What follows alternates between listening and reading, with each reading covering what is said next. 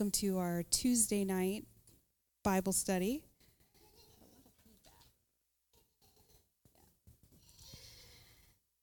Tonight we are going to focus on the character of Elisha. Last week we dove a little bit into Elijah, and um, we're going to start on Elisha tonight.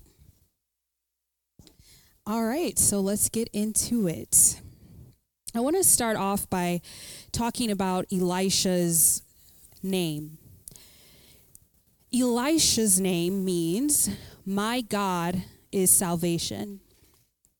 So, from the start, here's what we know about our God He is very strategic in putting people in particular places and particular time periods to bring about salvation in the earth.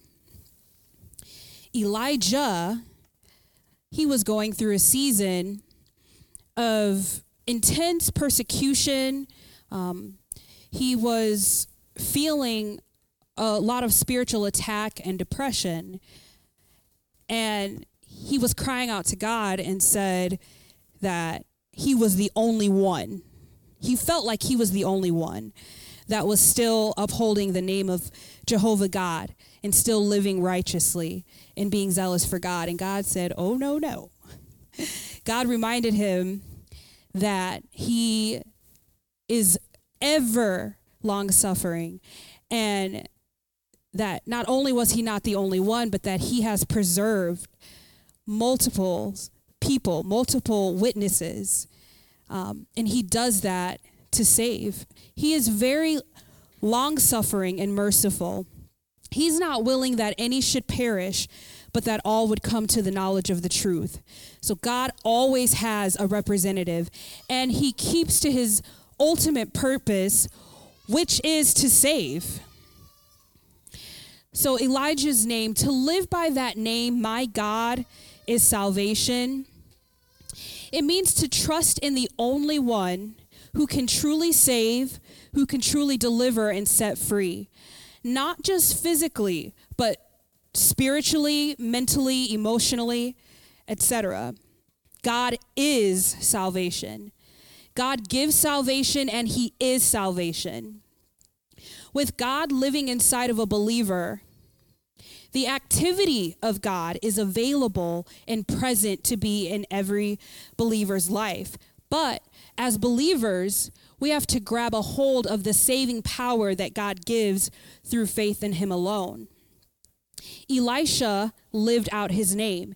He trusted in God to do just what he said and to be who he says that he is.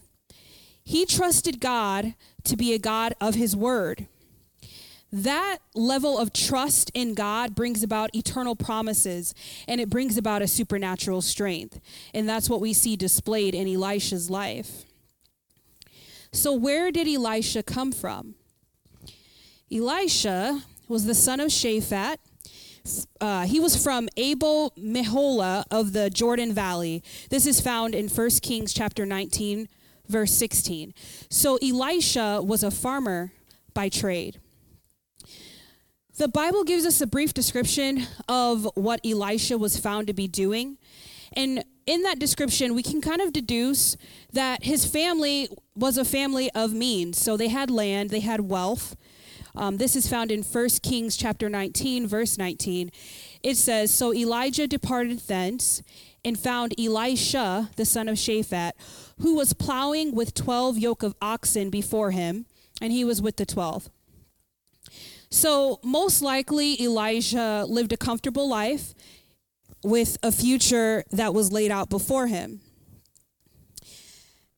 The call of God, however, comes with a great level of sacrifice. So, there's no, I'm going to serve the Lord, but I'm also going to maintain my own desires and my own way of living. That's just not a thing when it comes to accepting the call of God on your life. The level of sacrifice that God has for us is individual, and what God has required of us personally is very needful for us specifically, and it's handcrafted by God. In Elisha's time, by him saying yes to God meant turning away from what was most likely a life of creature comfort. And it will mean the same for us. It won't look the same, but it will mean the same. But to fulfill the calling that God has for you is the greatest purpose and fulfillment that you will find in this life. Because being in the will of God is the greatest satisfaction that you could ever have, no matter what the cost is. It is a journey to get to that mindset, but that is what God has for us. So, what was Elisha's mission? He is known for his service to God and his service to God's people. Elisha continued on in Elijah's footsteps in ministering to God's chosen people, but his ministry wasn't identical to Elijah's. Even though both prophets addressed the kings of their time, Elisha was known to have more involvement in the politics of his time, and he also had a lot more influence with the governing ruler of that time. He was also connected to the people in a more personal way than Elijah was. And we can see that through some of the miracles that he performed. We can see how Elijah had a stronger Elijah, sorry, had a stronger message of judgment to the people, whereas Elisha's ministry highlighted the mercy and love of God toward his people. Elisha was an agent of change. He stood for what was right and was completely unwavering in his stance for truth, no matter the consequences. Elisha was a man of humility, obedience, and faith, and as a result, he was mightily used in the miraculous. Um, I wanted to reiterate, I mentioned last week concerning Elijah, and that is that God has no partiality toward his people. So with Elijah, with Elisha, we can we can see that God didn't God didn't have a something special that they could do or that they were called to be that he doesn't have for the rest of his people. He is still looking for sold out people. He is still looking for undistracted people. And he's still looking for someone that is available so that he can flow through them. Availability is key. So that can be me, that can be you. We strive to be available to God in every area of our lives as we walk this walk. Elisha spoke into the lives of kings during that time. Elisha had influence with the kings of Israel. And they also knew that he was someone that they could trust and count on to hear an accurate word from God, even though they were wicked kings following pagan practices. The kings that were ruling in Israel during um, Elisha's ministry are, I'm going to just discuss them here really quick. The first one was Joram. He was the son of Ahab and Jezebel. So Joram partially did away with the worship of Baal, but he really had no desire to turn fully back to worshiping Jehovah God. So even though he did away with Baal worship, he never did away with the false prophets or other forms of idol worship that were being practiced. And Elisha rebuked him for following the ways of his father Ahab before him. And as we kind of touched on last week, um, Ahab was known to be one of the most wicked kings that ever lived. Um, Elisha um, also exhibited the everlasting kindness and mercy of God when he performed the miracle of providing the soldiers and their horses with water after they were instructed by Elisha to dig trenches that were miraculously filled with water without them seeing any wind or rain. He also prophesied of their victory over the Moabites, and this was during the reign of Joram. The next king was Jehu. He was a captain in Israel's army, and Elisha was instructed by God to anoint him king to execute judgment on the house of Ahab. So God used Jehu to overthrow the wicked kings of the wicked king uh, Ahaziah of Judah and Ahab of Israel. So 2 Kings chapter 10, verse 28 states that Jehu destroyed Baal worship in Israel.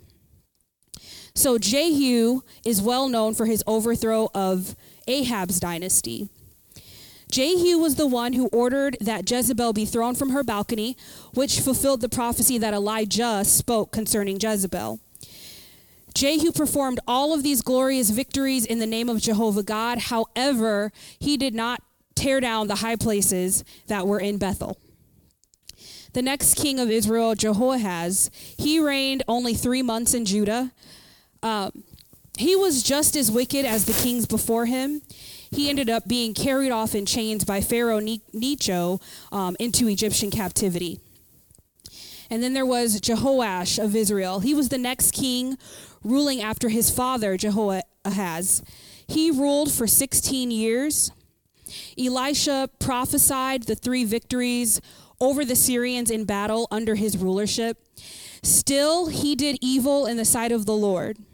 Scripture says in 2 Kings 13 11, he refused to turn from the sins that Jeroboam, son of Nebat, had led Israel to commit. So, throughout the reign of these kings, even in all of their wickedness, there's not really a a good there, there's not really good that is said of them in at the end of their life. But even through all of that we see still the merciful and gracious hand of God fighting their battles and also showing them that his kindness knows no limits God used Elisha to inform, to instruct, to rebuke, to warn, and exhort those that were in positions of political authority. And he still does that, uh, that very thing today. God strategically places his people within areas of influence to pray, to correct, to instruct high officials. We may not know who all of these people are, but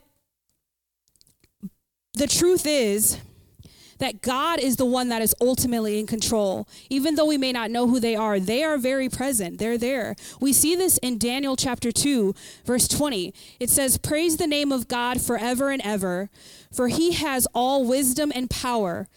He controls the course of the world events. He removes kings and sets up other kings or presidents. He gives wisdom to the wise and knowledge to the scholars. So Daniel was showing us in this verse that anyone that is in a position of authority was set up there by God. Then it goes on to say in verse 22 He reveals deep and mysterious things and knows what lies hidden in darkness, though he is surrounded by light. I thank and praise you, God of my ancestors for you have given me wisdom and strength, is what Daniel said. You have told me what we asked of you and revealed to us what the king demanded.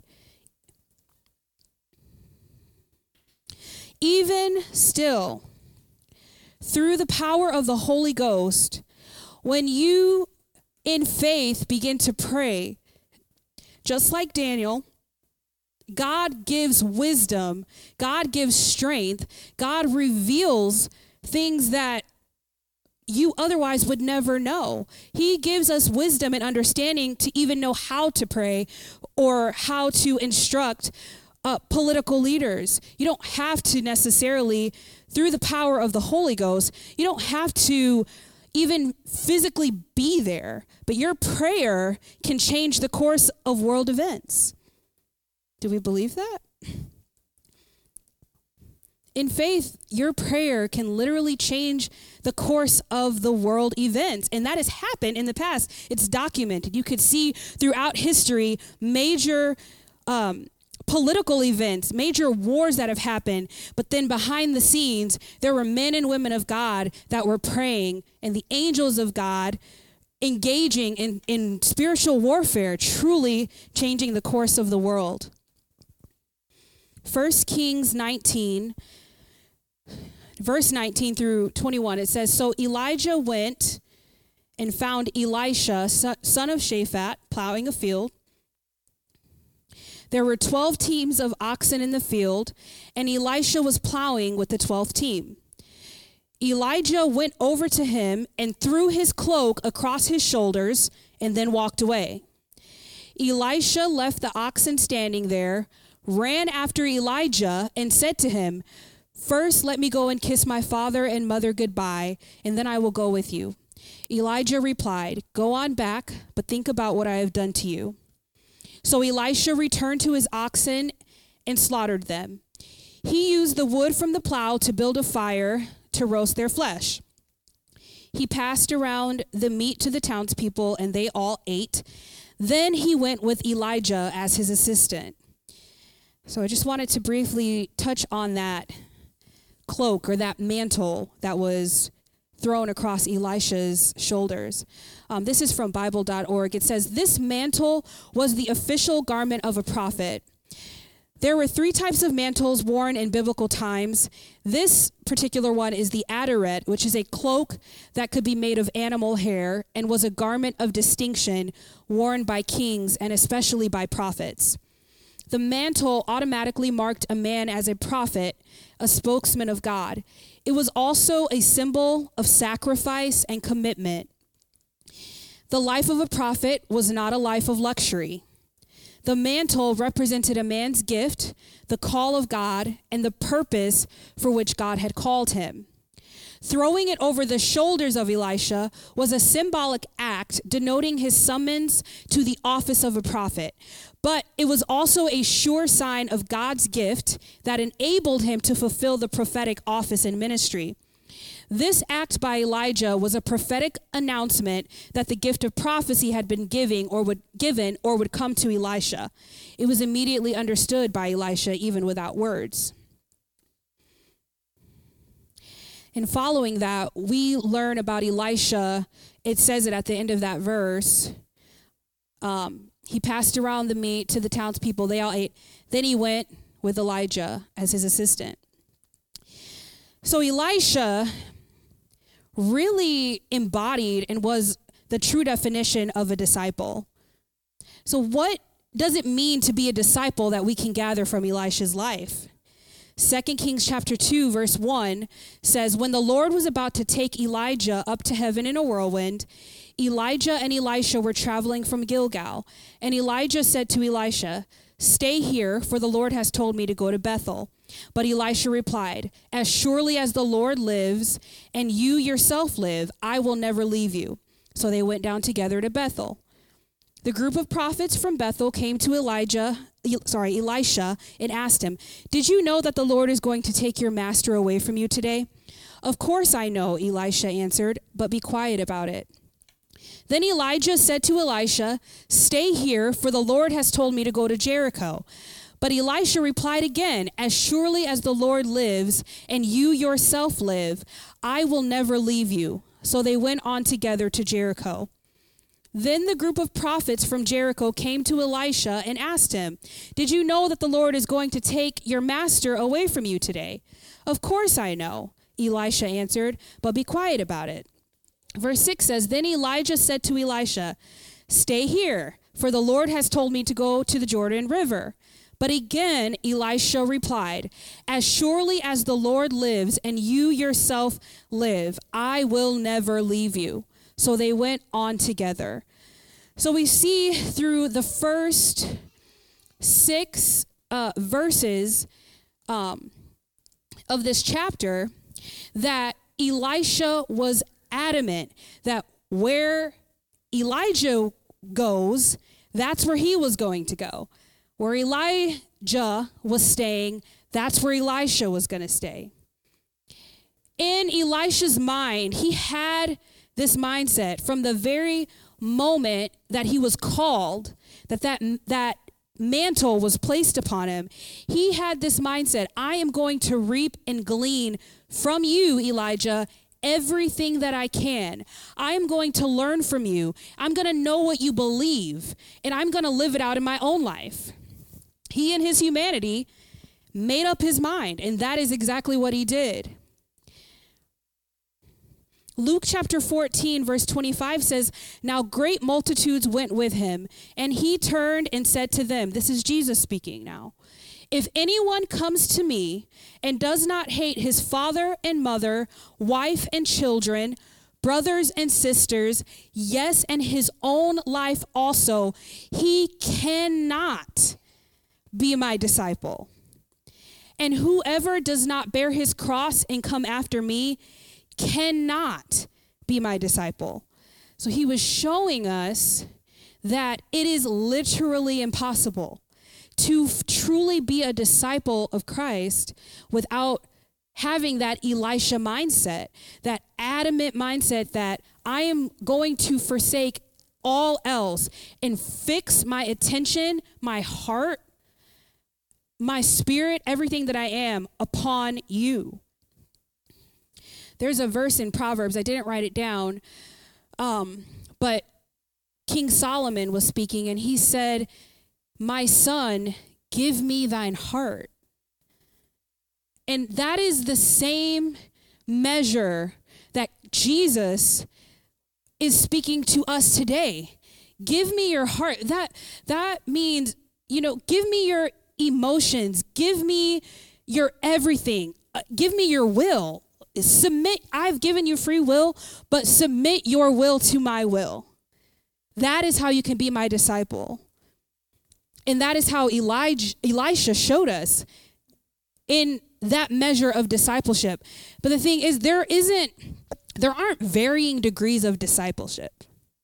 If that makes sense. I want to I just want to hone in on this discipleship concept because before Elisha even got to the part where he was being used so mightily by God, he was a follower and he was a disciple. And like I said, there's no varying degrees. It's like Jesus said, you're it's either you're doing it or you're not. So Elisha shows us that being a true disciple means a denial and a renouncing of the former life you once lived and a complete and total dedication to God, no matter how high the cost. And uh, we see that in a parable that Jesus spoke of. Um, it wasn't a parable. When the um, when the rich man came to him and asked him, "What can he, you know, what what can he do um, to be saved?" And Jesus said, "You know, one thing you lack." Go and sell all that you have and come and follow me. And that was too high of a cost for him. Uh, truly being a disciple is that I'm truly dying out to who I am so that there is no cost that's too high. When we think of being his disciple, in light of that understanding, sometimes we think of coming to church a couple times a week, paying our tithes, being involved in some sort of, you know, spiritual or Christian activity. While that is a small part of what it means to follow, it is it's actually that. It is a small part of the entire picture. Being a true disciple is forsaking my own thoughts, my own way of doing things, giving up my rights and giving my all to Christ.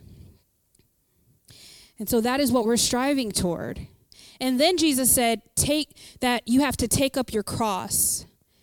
So he said, hating your father, mother, sister, brothers, your own life, and then taking up your cross to follow after him. So that means it's dying to myself and my own will and receiving and walking in the will of the Father.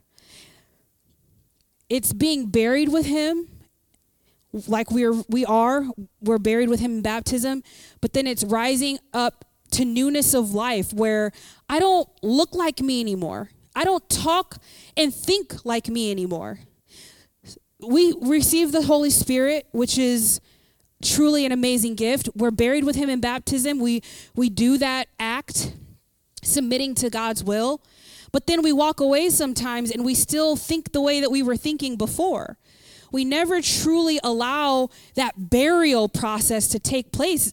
Being baptized and, and buried in Christ, it's not just a ritual when we do that, we are truly in the spirit renouncing our former life. We are saying, just like Jesus was dead, dead, like he actually really did die, and he actually really was buried. I was not, you know, he wasn't half dead. He was for real dead. And he was raised to new, you know, to walk in newness of life um, in his glorified body. The same for us. When we are buried with him in baptism, we come up, that old man is crucified. That old man is dead.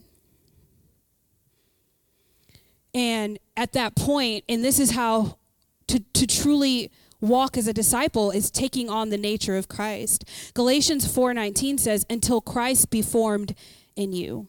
So I want to look like Jesus. I want to talk like Jesus. And I want to lay hold on the promises that are in God's word and live them out in this evil and dark world. If we're not doing that, then what exactly are we doing? Because how effective or effectual can we really be?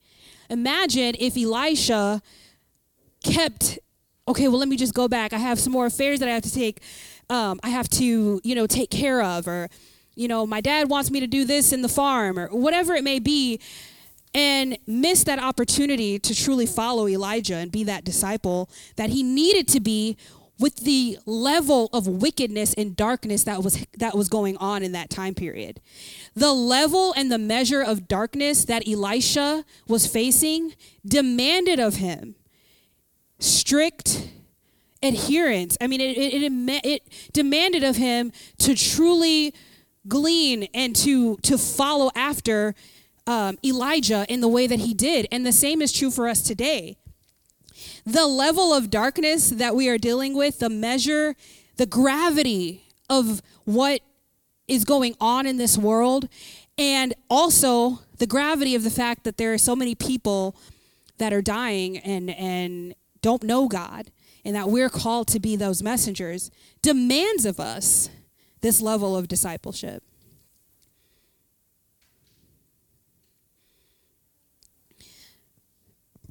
Not only that, but in truly following after Jesus, that gives us the opportunity to lay fast hold on the inheritance that God has said belongs to the sons of God.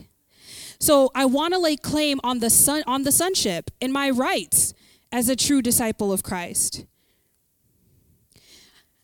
Uh, 2 Peter 3.18 says, um, grow in faith and in the knowledge of our Lord and Savior, Jesus Christ. So, when you see the strength of Jesus' words concerning what it would look like to be a true disciple, I had to pause and think to myself, am I truly a disciple of Christ? Or am I just going through the motions of religion and Christian tradition? Because Jesus made it very clear that if we don't forsake all and follow him, then we can't be his disciple. And at the very beginning of him saying that in that scripture, it said that large multitudes were following him. So that's when he turned and said, If any man come after me and hate not his father, mother, etc., etc. So I have to ask myself, am I a disciple or am I a part of the crowd that was following him? I mean, I really had to sit there and think. Am I living my life like he said it would be for a disciple, a true disciple, and what Elisha was modeling, or am I just following the crowd? A lot of people follow him for his hand, but Jesus was very pointed when he was looking for true disciples to sit at his feet and to seek his face. And that was the type of person that Elisha was. God chose Elisha and he chose Elijah to be his mentor. 1 Kings chapter 19 verse 15 says, "Then the Lord told him, go back the same way you came, um, and travel to the wilderness of Damascus. When you arrive there, anoint Hazael to be king of Aram." God was talking to Elijah at this time. Then anoint Jehu, grandson of Nimshi, to be king of Israel, and anoint Elisha, son of Shaphat, from the town of Abel Meholah, to replace you as my prophet. So God gave Elijah that commission. Eli, Elijah didn't pick Elisha like, mm-hmm, you. That's going to be the one. No, God gave him that directive. John 15, 16 says, You didn't choose me, I chose you. I appointed you to go and produce lasting fruit, so that the Father will give you whatever you ask for using my name. So we do not and we cannot choose ourselves. If we have any ability, if we have any desire or hunger for the things of God, it all came directly from God. With Him choosing us, though, comes an equipping to be effective and to complete the assignment that He has laid out for us. So, how does the discipleship that we see of Elisha compare with us being disciples of Christ? Just as Elisha received a double portion of Elijah's spirit, Jesus said concerning his disciples, Verily, verily, I say unto you, he that believeth on me, the works that I do shall he do also, and greater works than these shall he do, because I go unto my Father. Those were Jesus' words. To lay hold onto those words of Jesus and to begin to live it out. He said that we would do greater works than even he did because he was going away to his Father we, see, we saw or we see when we read through the story of Elisha that he actually did double the miracle works than his mentor Elijah. And just like Jesus said that he was going unto his Father, so therefore greater works will we do, Elijah was taken up in a whirlwind for Elisha to complete the work that he had started. When Elijah was taken up in the whirlwind, we see that Elisha picked up Elijah's cloak that had fallen when he was taken up. And when the day of Pentecost was fully come, they were all with one accord in one place. And we know the scripture the Holy Ghost filled all that were sitting, and they began to speak with other tongues. So we have received the help and the aid of the Holy Spirit to lead, guide, direct, and empower us to do supernaturally what we could never dream of doing by our own human ability and strength. Jesus said, I will not leave you comfortless, I will come to you. Yet a little while, and the world seeth me no more. But you see me, because I live, you shall live also. That's John 14, 18, and 19.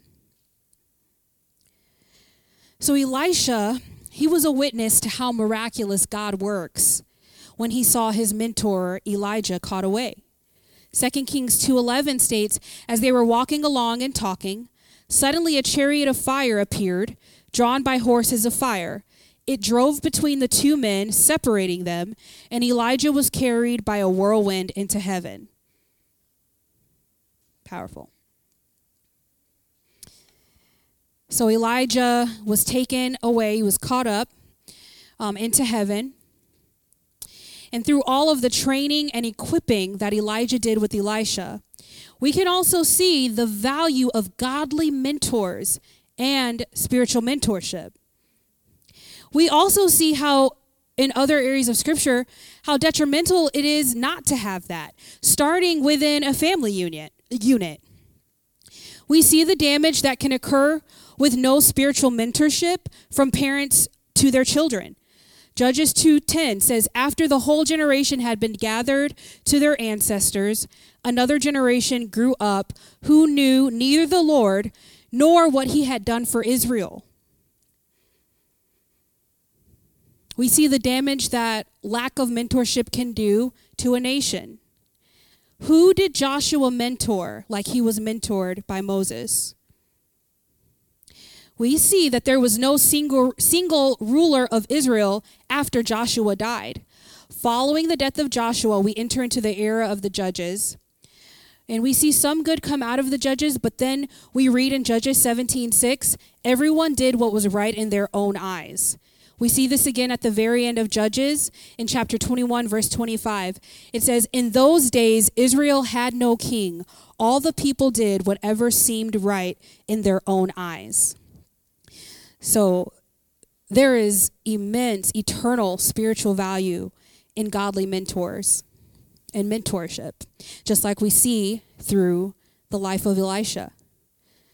God chose Elisha because the work was incomplete. There needed to be a continuation of the task ahead. And today, the work is not complete until he calls and catches us away. There has to be a continuation of the work, and God will give, He will give us of Himself, and He will use us with the goal of also development and training to take place of someone after us. It's called a legacy. So when God calls you, just like he called Elijah, God already had Elisha in mind. And when God was ready to begin to, you know, mentor Elisha through Elijah, he spoke that to Elijah. Go ahead and anoint Elisha. And the same will happen today. Elijah's ministry did not end the minute he threw his cloak around Elisha. He didn't go while Elisha was plowing the field, throw his cloak on him, and said, All right, you know what this means. I'll see you later. Right? There was a lot of mentoring that went into Elisha. And the Bible doesn't go into grave detail, but you can tell, you can see it. And you can see it in the life that Elisha lived after Elijah was caught away. Elisha also shows us the importance of spirit led successors.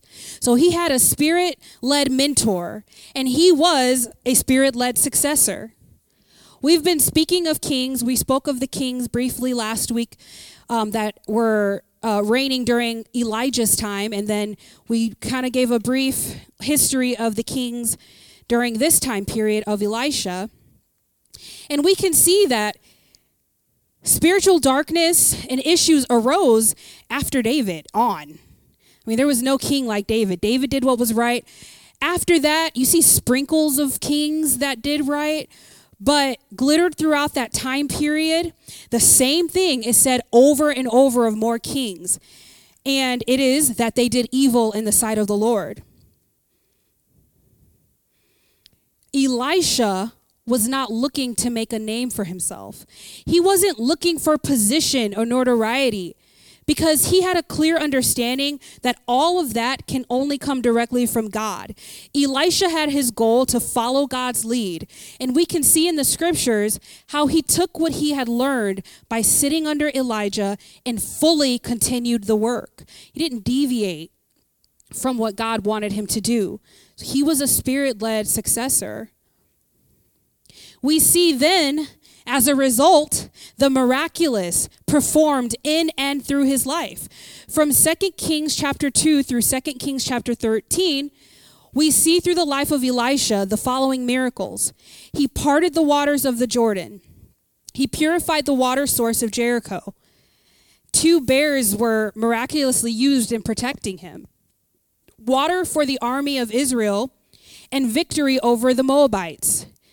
He provided um, the miracle of oil for the widow woman, the miracle of the uh, woman from Shunem having a son and then receiving her son back to life, the purification of the soup that was poisonous, the multiplication of the loaves for the people to eat, healing of Naaman, cursing his armor bearer Gehazi with the skin disease, finding the axe that was accidentally dropped in the Jordan River striking an army of Arameans blind and capturing them, prophesying relief from the enemy and the famine, prophesying the death of Ben-Hadad and the rise of Hazael, prophesying Israel's defeat of King Hazael of Damascus, I just wanted to list those. We don't have enough time to go through every single miracle, but you can see when you read through Second Kings just how powerfully God used him to perform the miraculous. But Elisha showed us that we do not have to chase miracles. We don't have to beg for miracles. We don't have to try to conjure up miracles or fake a miracle because we don't see anything happening like we want to. Elisha showed us exactly what this scripture says. These signs shall follow them that believe. He also shows us what the scripture says when it emphasizes that these are signs. So that verse says the signs will follow, but also they're signs. Signs point you in a specific direction. Signs provide needful messaging. Signs provide clarification and help us to know where to go and what to do.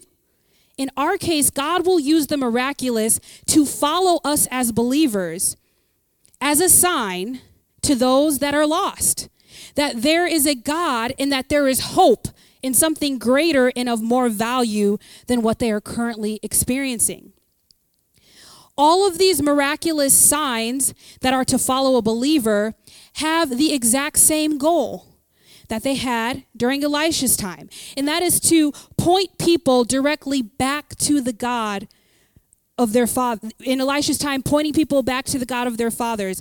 In our time, pointing people directly to Jesus. Without that purpose, there is no real need for the miraculous. Jesus performed the miraculous to point Israel to himself and to point the Gentile world, the lost world, to himself. And the same is true for today. Elisha showed us the importance and value of asking in the will of God and he also showed us the importance and value of divine impartation.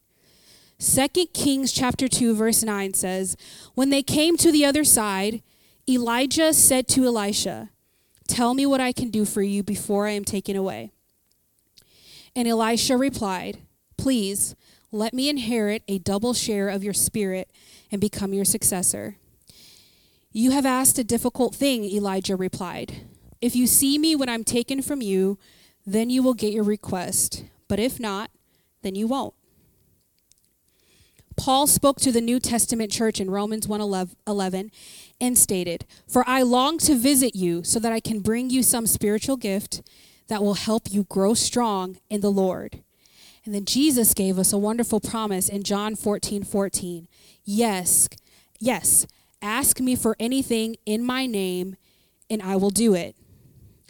Why? Well, verse 13 tells us why. Jesus said, You can ask for anything in my name, and I will do it, so that the Father may be glorified in the Son.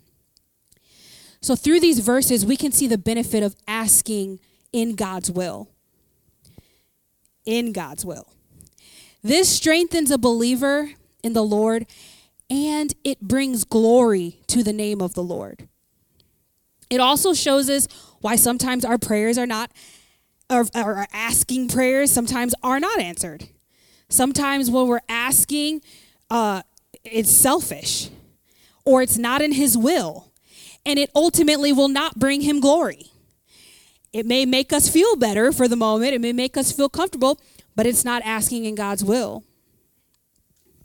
God shows us, though, through learning to pray and just continuing to pray, continuing to pray in the Spirit and allow the Spirit of God to mature our life of prayer, that He will begin to direct our prayer so that we are praying in His will.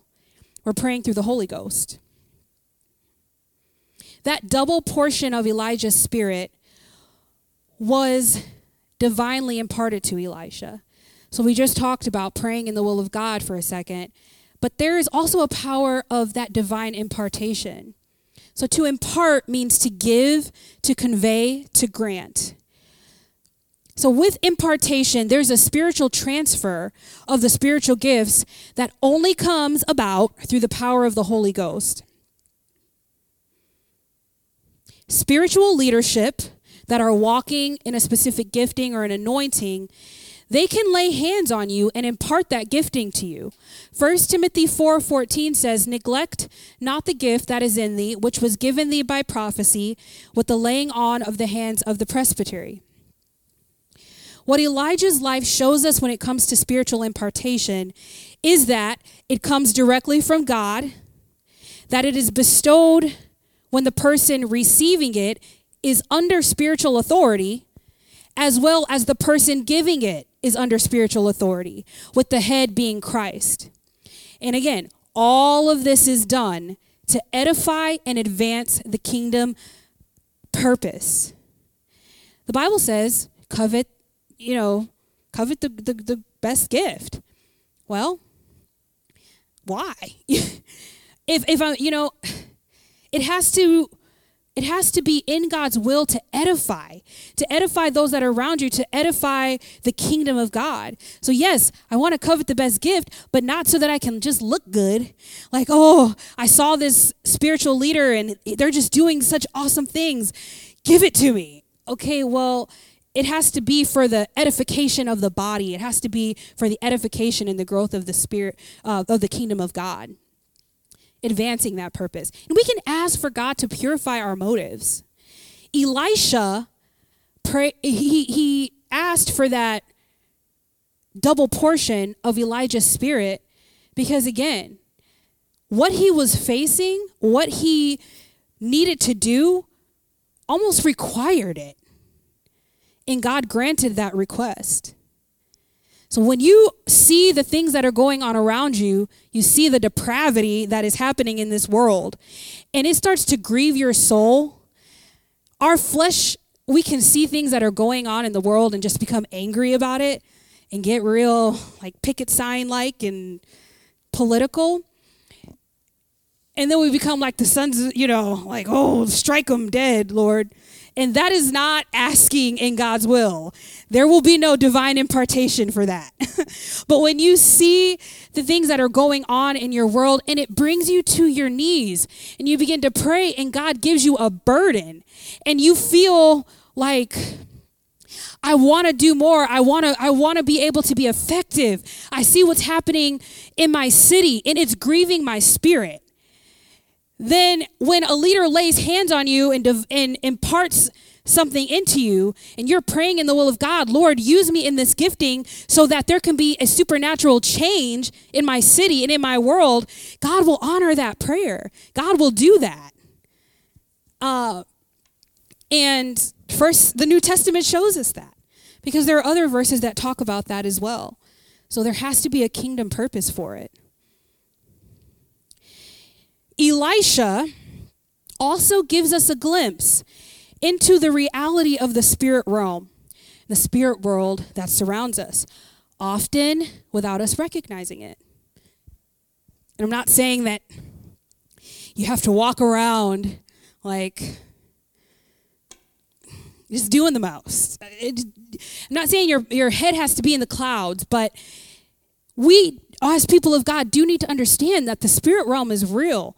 There is a spiritual war that's happening that often, if we're not even just cognizant of it, we we tend to relax on our spiritual disciplines and uh, on our, on our role as people of God because we're just not aware of what's going on you see again a lot of things that ha- I mean, the world is is brought to, into our homes just by uh, access, online access, and and social medias, and just there's so much information that's being pumped out, and sometimes ingesting all of that can jade our sensitivity to the spirit and what God is is wanting to do and what God is doing. And we start to focus so much attention on the fleshly side of it, and it brings about fear and anxiety. You know, it, it brings about, it can bring about depression, and it makes us numb and cold sometimes to being effective in the spirit. If we're not careful, by just not being aware and asking God to keep our spiritual senses high, it can hinder our ability to pray effectively because we either won't pray or our prayers will be scattered prayers that aren't in the will of God at all. Second Kings chapter 6 verse 14 states, "So one night the king of Aram sent a great army with many chariots and horses to surround the city." When the servant of the man of God got up early the next morning and went outside, there were troops, horses, and chariots everywhere. Oh, sir, what will we do now? The young man cried to Elisha. Don't be afraid, Elisha told him, for there are more on our, on our side than on theirs. Then Elisha prayed, O Lord, open his eyes and let him see. The Lord opened the young man's eyes, and when he looked up, he saw that the hillside around Elisha was filled with horses and chariots of fire. I love that story. It's so cool. But it really gives us a glimpse into, like I said, what that that there is more going on than what meets our natural eye. And and the word of God instructs us not to pay so much attention to our natural senses, but to hone in on our spiritual senses. But that can only be done through prayer and the word of God and fasting and seeking after God. The more that you do that, the more heightened your spiritual sensitivity will be, which as a result means that the more effectual your praying will be.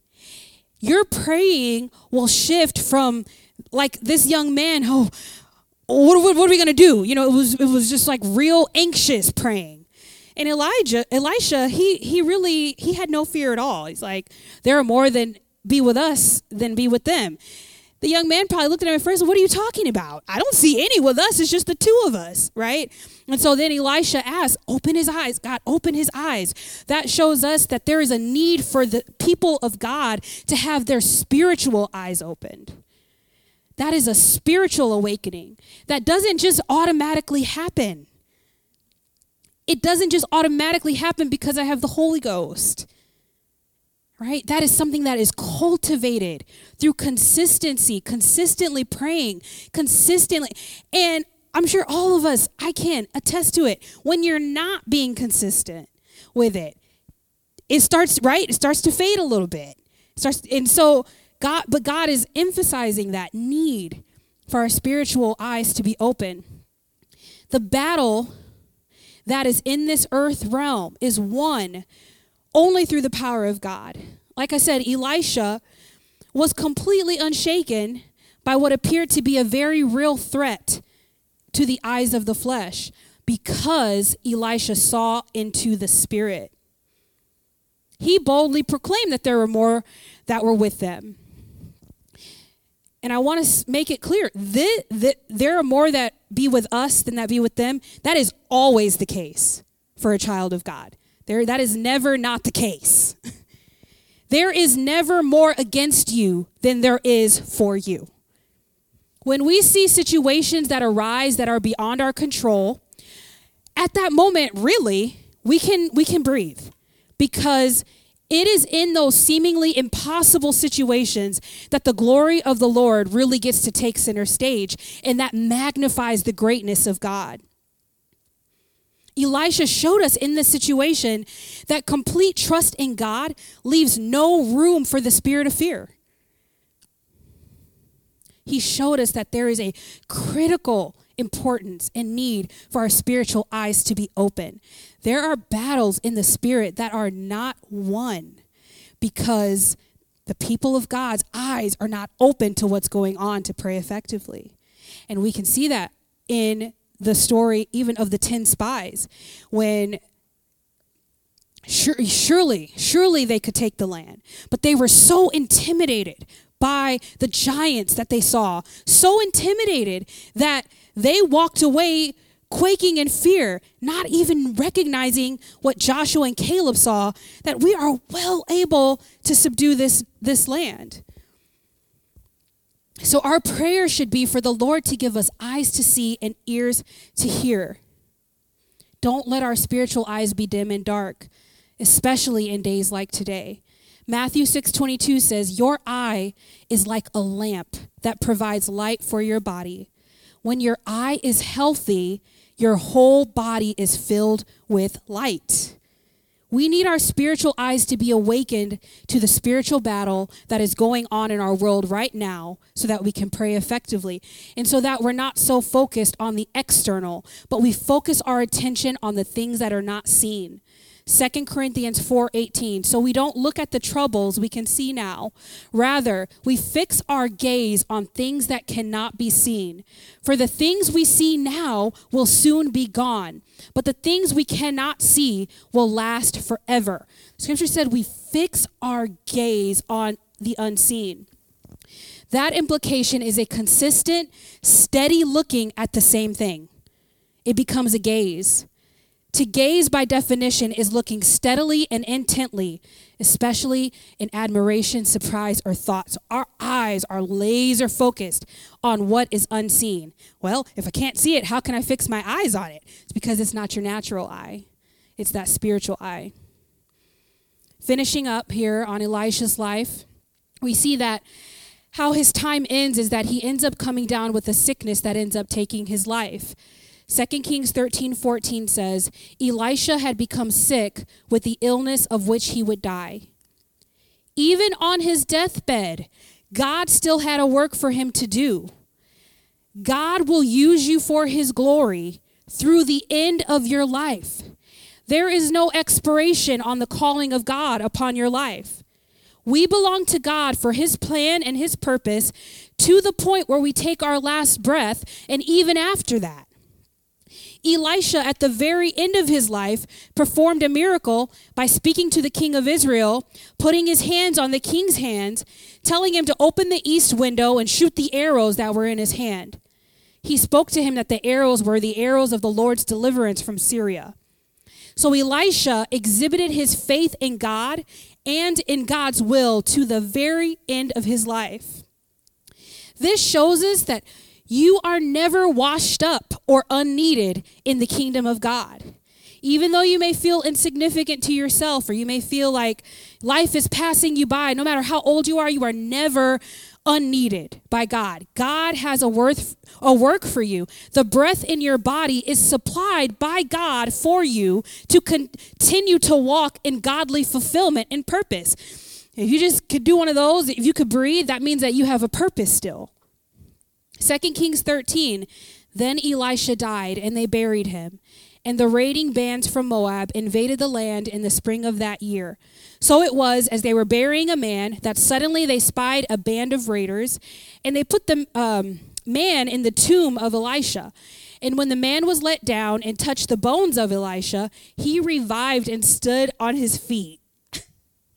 so even in death, God was using Elisha to bring about his will. That is something right there. Elisha exemplified a life that was completely and totally sold out to God in the fulfillment of the call that God had given. So Elisha shows us what can happen in the life of a man or woman of God who follows God's lead, who trusts in God and has faith in God that God is going to do exactly what he said he's going to do for this to be said of us in the 21st century that they gave themselves completely to the cause of Christ and laid up treasure in heaven, which that will last throughout eternity. And that is all. Sorry, went three minutes over, but we started late. So, thank you all for coming tonight. God bless you. I hope that you could take some nuggets from what we talked about tonight and um, complete the will of God in our lives. Amen. Happy Thanksgiving. God bless you.